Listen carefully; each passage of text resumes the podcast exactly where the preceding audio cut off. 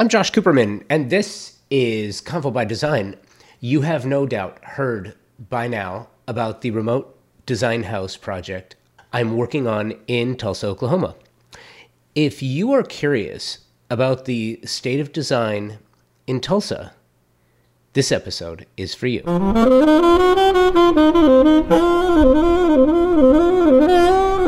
It's not enough that we're talking about the state of design in Tulsa, but here we have another creative with a degree in something other than interior design or architecture, marketing. She also received her degree in interior design as well, but marketing is almost a must have these days, no?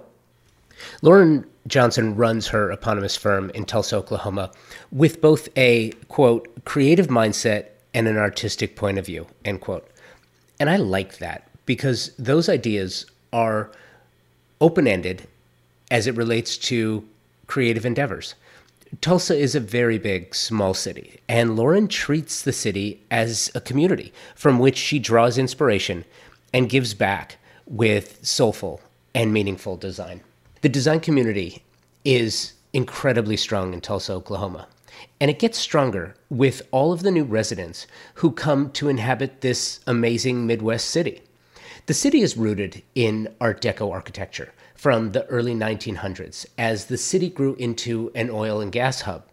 With that growth came the experimentation as tastes and styles changed. Essentially, this created an experimental design city that changed a bit in the 1980s and 90s.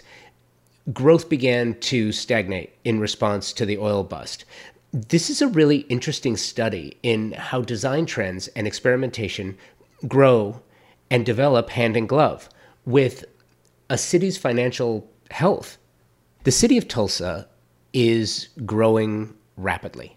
The 10 year growth rate is 5.4%. I would also call this a healthy growth rate, not the hyper explosive rates you see in Austin, Texas, or even Oklahoma City. Cities that grow too fast suffer the negative ramifications of an overheated housing market and increased competition for resources. That being said, the growth from outside is bringing in new tastes for design and architecture, and style and materials, and that's a good thing.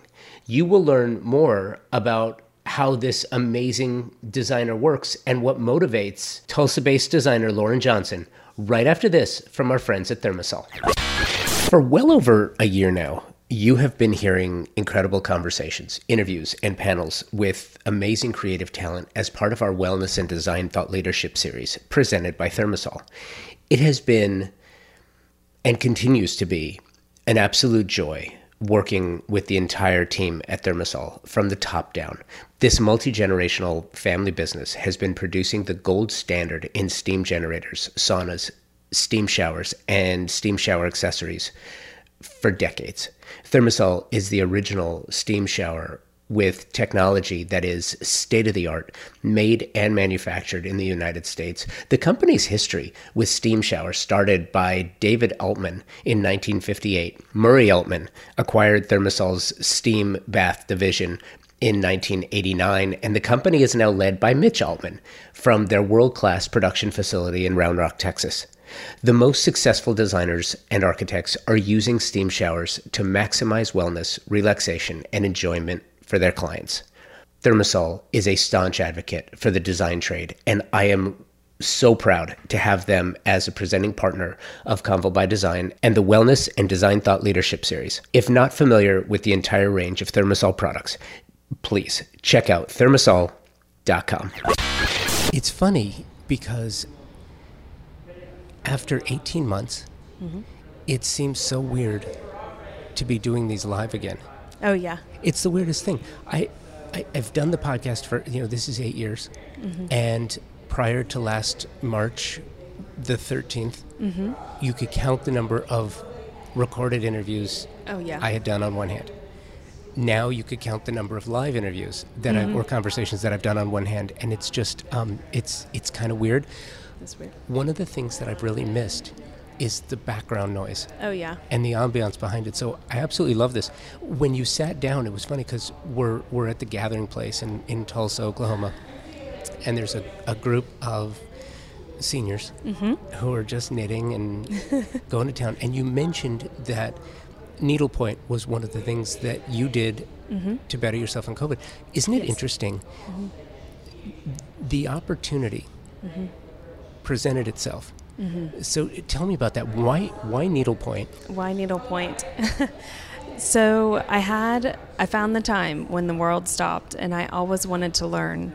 My grandmother and my mother are both needlepointers, and um, my grandmother has them framed as artwork all over her house. And some of them are vintage collections, and some of them she's redone. And I always thought, man, that would be so neat to learn from her before, you know, one day we don't have her, and she didn't, she wasn't there to teach us. So I always thought, man, this is a perfect time. So I called her during quarantine and said, I'd like to learn how to needlepoint. And she dropped off on my doorstep a, a sack of all the books on how to and practice canvases. And then I really got into it. And now it's one of my favorite pastimes. I'm looking for the next quarantine. so. Interesting. I'm curious. i- Did that affect your design at all? Have you have you looked at that now and said, you know? And I ask because my, mm-hmm. my mother-in-law mm-hmm. is totally into it, mm-hmm. and for the last probably eight or nine years, my wife and I have been getting gifts of needlepoint. Oh, really? Love it. Love it. Okay. Absolutely love it and love what she's done. Um, it- we've got we've got ornaments and we've got Oh, yeah. pictures and we've got I mean you name it There's a whole world out there. there is a whole world out there and i and i love it but i'm i'm interested has have you found ways to weave that into your design I have a little bit. Um, I think it makes.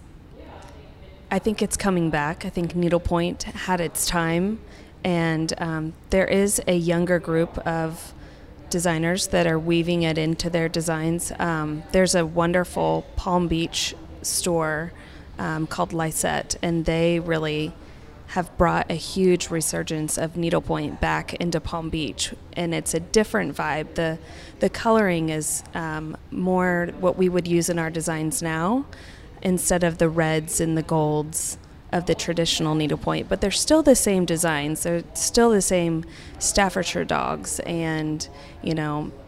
Uh, trellis patterns, but they're updated with our type of coloring. So it's a new way to, to have the old and new mix. So, yes. it's really interesting to me too i feel like you mentioned you know the the pandemic time right so with that we've got all of these creatives mm-hmm. all over the world mm-hmm. but specifically in the united states who have taken on crafts.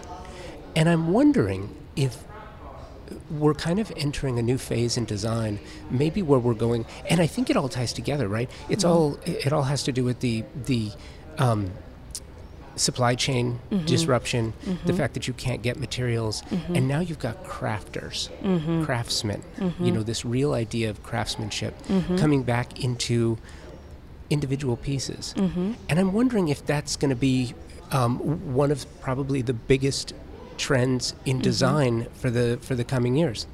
I think it might be because I think people are looking for, um, if we're going to wait on something, maybe it's something from a local person that's handcrafted it and that's put the special detail into it. Um, so, yeah, I do think, or even down to furniture design, you know, is it a local person that's designed a chair that you don't have to wait on as long and it has a local touch and maybe you can adapt it to exactly what you want to fit your needs. So, It's so funny you say that, and it's absolutely true. Uh, by the way, a little bit of context. Backing up now, we were recording here at the Gathering Place yesterday, and there was uh, technical difficulties. So we had a chance, Lauren, you and I, to sit down again today. As you mentioned that, one of the things that I did during the pandemic was every year for the last five or six years, I've produced programming for design industry events in Los Angeles primarily. And years ago, the Warner Brothers uh, prop house, the design studios, crafted a desk for me, Mm-hmm. Oh, and wow. it was the same. Um, the same guys that built the tumbler for Batman oh, wow. built my desk. Oh, wow. It was the coolest That's thing. That's fun. And it was unique, and it was a podcast desk with with wing arms. I, you can see a picture on the website. Okay. Um, and I'll put a link in the show notes. But the wings went out to the side. All the cables were channeled inside the desk, so you oh, didn't Oh, see all the all the rat's nest of cables. Oh, nice. It was really cool. Long story short, I had an opportunity, of course, because we were all just sitting alone. I went to Home Depot one day, mm-hmm. fully masked and mm-hmm. gloved, and Wait in line. yeah, and I I bought just a bunch.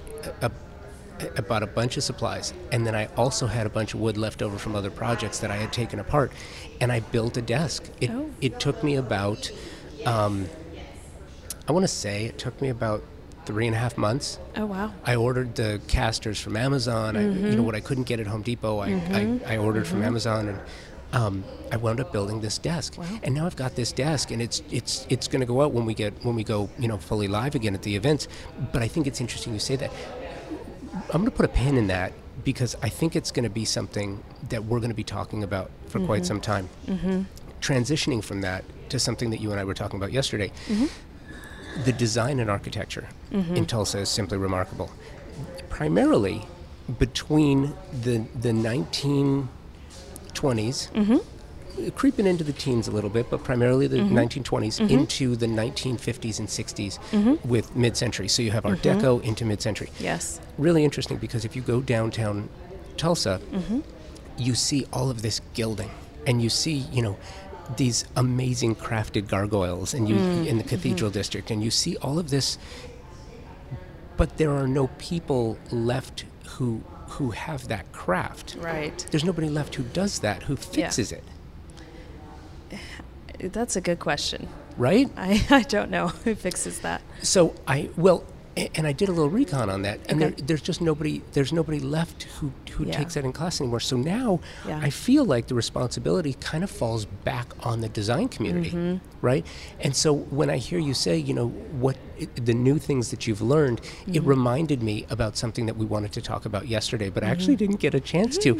And your thoughts on going back to school Mm-hmm. for design. It's, it's really important. Yes, I do. I think it's really important. I originally got my degree in marketing um, from a large state school, Oklahoma State, and after that, um, graduated in 2008, so middle recession. You know, great time to look for a job. And I started in marketing at a bank, and I'll never forget the morning I looked to my newly married husband and said, I'm not happy. And, you know, his face is like, what? You know. Um, but really, I said, I'm not happy. I'm too young to be doing what I want to actually do and what I love. So um, I want to go back to school and I want to get an interior design degree. And he, uh, he said, Why couldn't we have done this on your father's time? so, anyway, uh, no, he was really supportive. And I went back to school. And um, conversely, in the state that I lived in, uh, to get a design degree there, the only option was a technical school. And, um, you know, you're in there with welders and all the other people learn- learning these things that they want to jump into their career right when they leave, you know. So it was really interesting because it's about six people in the class. So super hands on. Um, we had one teacher the whole time. And we learned everything from measuring for drapery, color theory, you know, um, art of uh, history of furniture, things like that. That you, I mean, I think all design school probably goes through all of those things. But being so small, it was so nice to to be so hands on and learn a lot. So it's never too late to go back to school. It's not. Did you learn to weld? I didn't. I wish I did though. Right? I know, man. Talk about it. There's always more school. There's always time. So here's the here's the interesting part about that for me. I have found that there's pretty much I want to I want to say there's there's like three types mm-hmm. that go into design. Mm-hmm. You have the and all are super creative. But Yeah. you you have the people who are like I'm just going to go do it Yes. because they're going to design a room in their house. Mm-hmm. They're going to put pictures on social media. Everyone's going to say, "Oh my gosh, that is so amazing! You Yeah. you are wonderful. You Yeah. should be doing this more." And then they get a client, mm-hmm. and then that client begets other clients, mm-hmm. and their their career is on their way. Right. That's that's type one. Type two is the kind that goes to school for design, mm-hmm. and then comes right out and starts their career.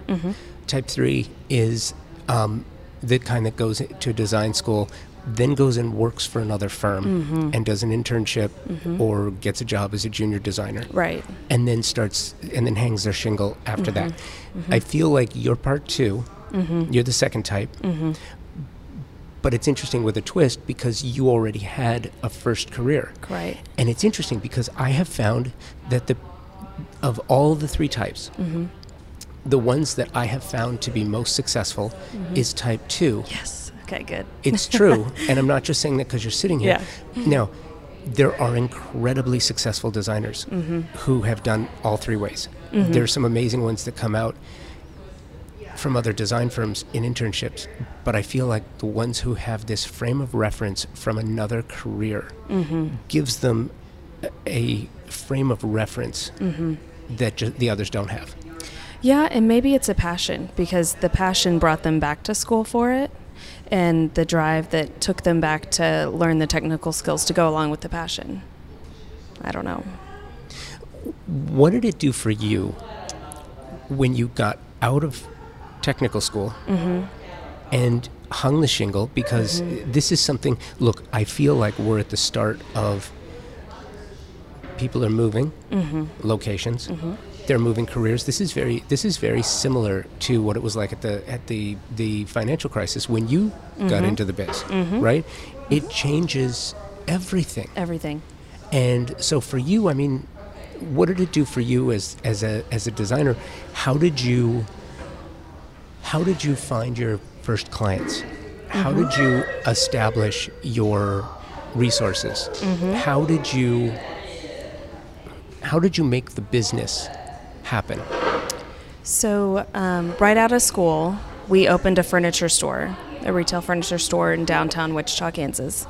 And that um, really allowed me to open my large furniture lines, which is really hard to do for a new designer because opening some of these lines, you know, when you're first starting out and you just don't have that many clients yet, it would be really hard to combine all the orders that you can in one brand.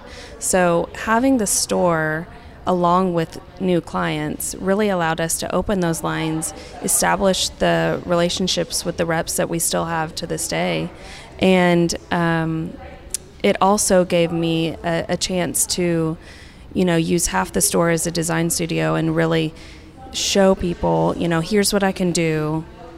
And then, you know, the store is also here as well. But um, it really helped give me a spot to start growing from. Um, we did that for about three years, and then we moved home to Tulsa. So um, that was also fun because once you move, when a designer moves cities, you basically are starting over. You're starting over with new clients and new reps, and um, and you're in a new town. So uh, even though I was from Tulsa, I I was starting over in the sense of um, starting all that again. So that's when I decided to do the designer showcase to really say, I'm here. Here we go. Let's do it again. So great transition. Thank you for that. Tell me about the designer showcase. Tell me about what what a designer showcase does for you as a designer, and particularly how it helps you because you're in the interesting situation where for you it was a matter of changing locations. So you move to a new city, and now you want to establish yourself. What a remarkable way to do that. Yeah, it was a good way to not only meet all the other uh, designers in the town. And by by the way, yes. It, so yes, it's super loud. You don't actually have to overtalk them. I can. to- Okay. I can totally hear you. Okay, good. Yeah, and, and people get confused too because of, of the the microphones. And, and it's interesting. This is one of the byproducts of being in a in a public space. But I kind of love the energy Yeah, of having. But they're just going to town over there. Aren't they, they are. It's yeah. it's a happening needlepoint group. Um, so being in a new town or uh, new new town, I think that uh, a new designer in the town, I guess I should say. Um, it was a great point to meet all the other designers in the community because you're part of a team. Once you make it onto the designer showcase, um, you have to present I guess you kind of apply and get accepted. It, it's different in every state, but here you apply and get accepted to do a room, and then they dole out the rooms based on seniority. So, being a new person, they say you get a closet, and you're going to be happy with that, and you're designing a basically a small, tiny room. We'll return to my conversation with Tulsa based interior designer Lauren Johnson right after this from our friends at York Wall Coverings. So, listen, wallpaper's having a moment, a well deserved moment that is allowing designers to craft and create in new and amazing ways. Convo by Design has a new partner this year.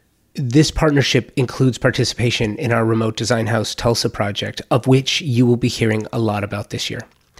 I've been working closely with an exclusive group of partners, and I am absolutely thrilled to be working with York Wall Coverings. This company has been crafting exquisite wall coverings for over a century, with an archive that dates back to the early 18th century. This deeply rich history provides inspiration for the future. And the designs available through the York Wall Covering Studio have long been lauded for their authenticity and craftsmanship. This art, artistry, and history combined with a commitment to continually reimagining the manufacturing process allows York Wall Coverings to provide a consistently exquisite product. For options and inspiration, find them online, yorkwallcoverings.com. You can also find their store locator tool online at yorkwallcoverings.com for a location near you. What room did you use? So my first one, my my uh, first designer showcase was the Harwelden Mansion. And to get in there was, it's such a historical landmark for Tulsa. Um, it's this huge, beautiful house that's right on Riverside. And uh, I got a hallway which sounds terrible, but you know, it was it was a 15 foot hallway. It, it's a mass, a very grand hallway, and so I made the best of it. And um, you know, I I really treated it as if it were a room. And I think from there, because it was so intentional, I think it really set the tone of she's not here to play around. I think that's amazing. And my first design house that I produced was called Small Space Big Style. Oh yeah. In Hollywood, California, mm-hmm. and it was um, it was amazing. It was a 1,400 square foot pen, uh, penthouse uh, condo. Since then, mm-hmm. I have come to realize that small spaces are the best showcase for oh, designers. Yeah. Well, here's why. Mm-hmm. Endless budgets, endless mm-hmm. square footage. Mm-hmm. You can do anything with Ooh, that. Yeah. You know, um, limited budgets, mm-hmm. small space. Mm-hmm. It taxes you. It forces you to make priorities and make choices make choices mm-hmm. and it forces you to really press yourself and mm-hmm. your skills and mm-hmm. your talents because every you have to have a higher impact per foot mm-hmm. because you have less square feet right what did you do with it so in that hallway um, of course, I wanted seating, so I did a console with a mirror to kind of open up the hallway even more. I mean, it, beautiful tall ceilings already, but a console with a mirror. That way, I had a, a spot for lamps. Um, and then I put additional seating on either side, so I was able to have some chairs and some fabric in there. Um, and on the other side of the hallway, I mean, we had artwork, of course, but something that I wanted people to I wanted people to stop and give them a reason to stop in the hallway and say, "Oh, who did this?" So, you know, you have to have something that grabs their attention. So, what I did, since it was a, such a historic landmark, um, we still had contact with the family that owns the mansion. And um, the granddaughter, I asked her if I could come look through the photos that came with the house. And I believe the photo was from 1910. And it was, uh, I found a, this darling photo that was a inch by two inches. So it was tiny black and white, little tiny rectangle. Um, and it was a picture of their um, beloved driver that drove them everywhere. And he was standing out there, dapper as ever, in his uh, bow tie and, you know, suspenders. And he's standing with his arm on the hood of this really cool car. And so I blew that picture up as big as I could. and framed it um, from the picture rail, of course, because you can't put any nails in it. And um, it really gave this sense of a family. And then I, I found out his name by going on the census records. And I found his address and where he lived, and found out about his family, and and um, put his name, you know, as the title of the picture at the bottom, and had it framed around it, um, so it'd be there forever. But he was just such a fun representation of that house back in the day, and I, I, I heard from the family that they loved him so much, and you know he really took care of him. So it was just a fun way to make people stop and say, "Oh, I bet that is you know someone that really went with the house." I love that, and you're you're breathing new life mm-hmm. into something. You're you're you're re, you're recreating something for generations to come. Mm-hmm. And I love that. That's yes. very cool. Isn't that that's such a crucial part of design? Mm-hmm. Isn't it? Is, mm-hmm. is making it personal. You know, anyone can take a bunch of expensive furnishings mm-hmm. and put it in a space, mm-hmm. and it'll look pretty. Yeah, it'll look great. Mm-hmm. But it's it's adding that element, and I, I feel too like after the past you know year and a half that we've had, it's even more important now than ever before. Mm-hmm. How does that fit into your design ethos? How does that fit into your philosophy behind the work that you do? I think um, I think I, I think that you can always walk in and say, "Oh, so this looks like so and so's room," but I do think also that that's just one step. I think there's also that extra level of what makes those details um, go with the family. You know, something that really makes it personal to them because they could go to a showroom at any point and just pick out all the things and most most of those large furniture showrooms even have designers these days. But does it take it down to those personal details that really make the space worth uh, for the family in in particular? So i really try and find little things that will make not not just pretty and functional but also special.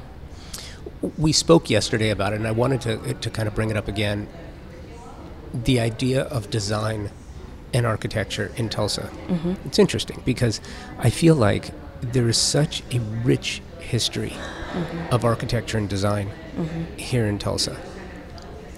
For a designer, and especially one who, who came from elsewhere mm-hmm. back into the oh, city yeah. to mm-hmm. work, mm-hmm. how does how does that affect the work that you do, and and what what is the what is the style and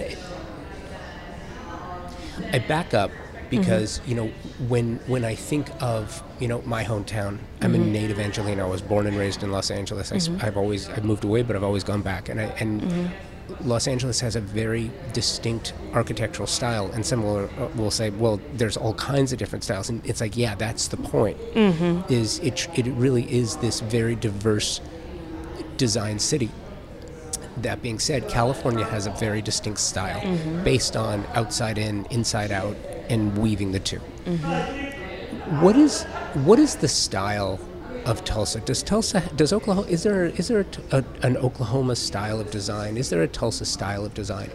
I do think Tulsa has a design. I think I think the style, I think there's a few. Like you said, we've got a touch of Art Deco. We have a touch of um, mid century modern for sure. We have a lot of ranch homes, ranch style homes. Um, and as you're driving through Tulsa, there's, there's definitely an area that uh, belonged to a lot of the oil barons that really brought the money to Tulsa and started giving Tulsa its name and its stature. And those houses really kind of set the style of very traditional, big great rooms that they use for entertaining, and their dining rooms that are specifically for hosting beautiful events. And I think that even though we use those differently these days, they still um, you know, I think dining rooms in that kind of sense went out for a little bit, and people thought, oh, we just need open concept everything. Let's open all these walls and let's do all the things. And then now I think, like you said, everything's changed, and I think that um, people want a place to retreat and either get away or um, have a different space for different things. And so I think that there will be a resurgence of specialized space, spaces again but I do think Tulsa has um, a certain sense of a style that is a little bit, a little bit southern, a little bit traditional, um, and just it's very classic. I think there's a formality Mm-hmm. to Tulsa, and I think that that that formal nature combined with with a very comfortable sense of traditional living and Mm-hmm. the classics, right? I think it's interesting because as I as I drive around the city, Mm-hmm. there are definitely new modern projects that are that are taking place here, and you, you juxtapose that to. Um, you know, when I was driving around, I, I think I told you this story.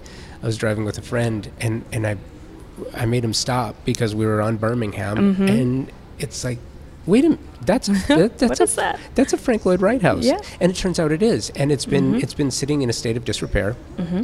for the past fifteen or twenty years. Mm-hmm. It's not fenced in. It's not. It's it's right there off the street. Yeah. Very unusual. But it's interesting too because as I dig deeper into the architectural history of Tulsa, there's all kinds of buildings here. Mm-hmm. You know, the, the fire and alarm building, mm-hmm. the Mayo, um, y- you name it. Any major structure in downtown Tulsa at some point, and at some point means oil bust in the 80s until about the 2000s at some point, was in complete disrepair. You look at a city that is just absolutely gleaming and shining now, and it kind of affects everything else around it on an outward push. Mm-hmm.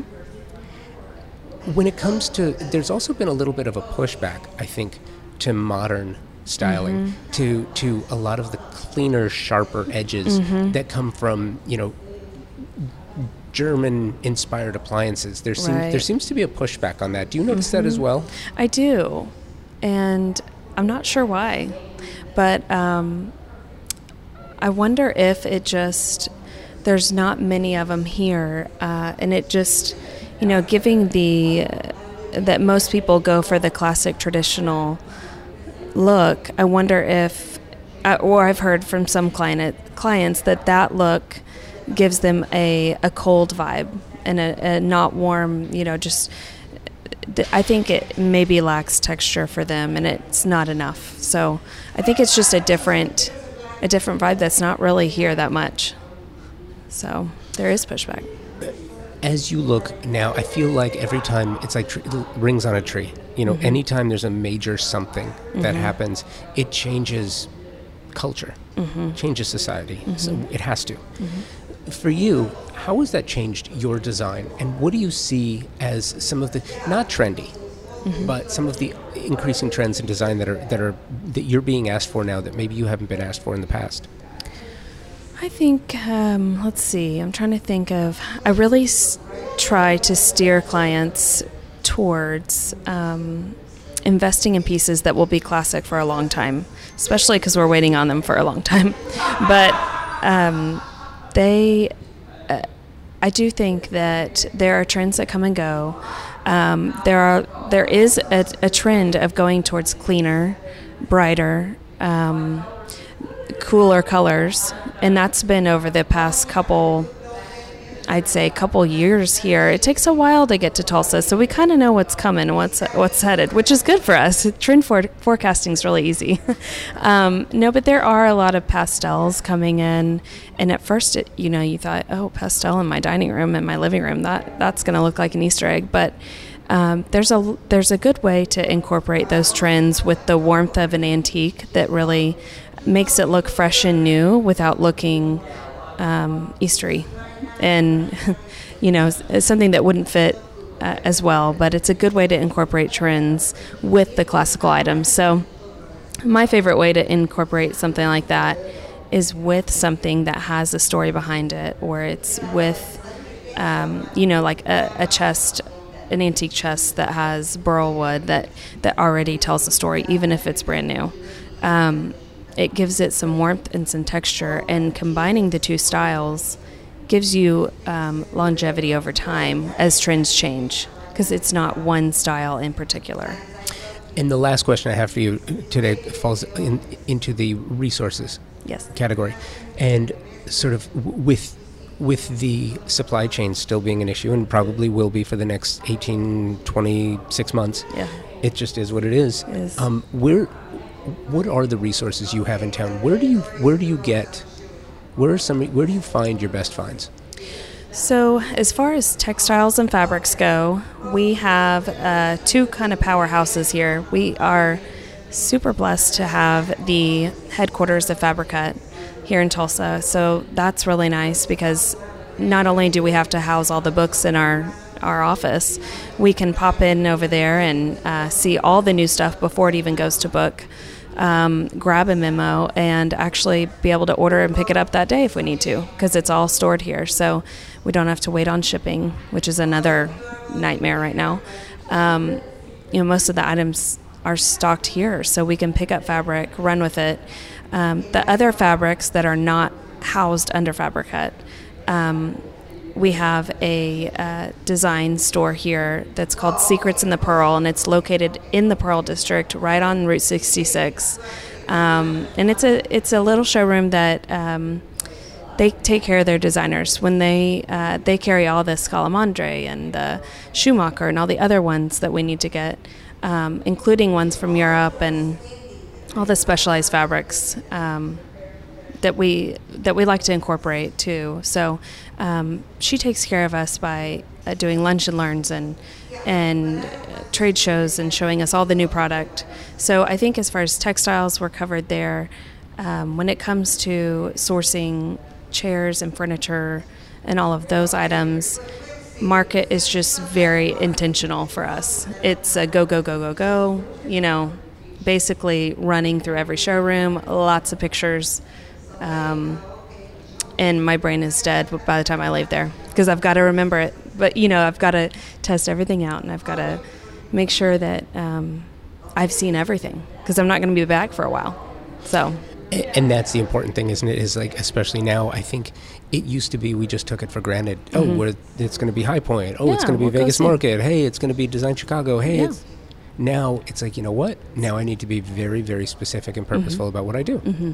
Yeah, good notes because you'll forget you know once you sit on something a thousand times you're like which chair was it that i liked? So i take you know thousands of pictures and uh, sometimes video of just notes because um, you can find a lot online but uh, like the disclaimer always says it looks different in person than it is online. So um, i think that's very important just to be very intentional.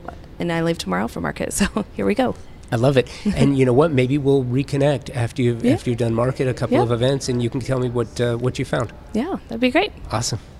Thanks, right. Lauren. Thank you. Thank you, Lauren. I so appreciate you and the time we spent together. Thank you, ThermaSol, Article, York Wall Coverings, and Franz Wegner for your partnership and support. You are remarkable partners and amazing allies for the trade, and for that I thank you.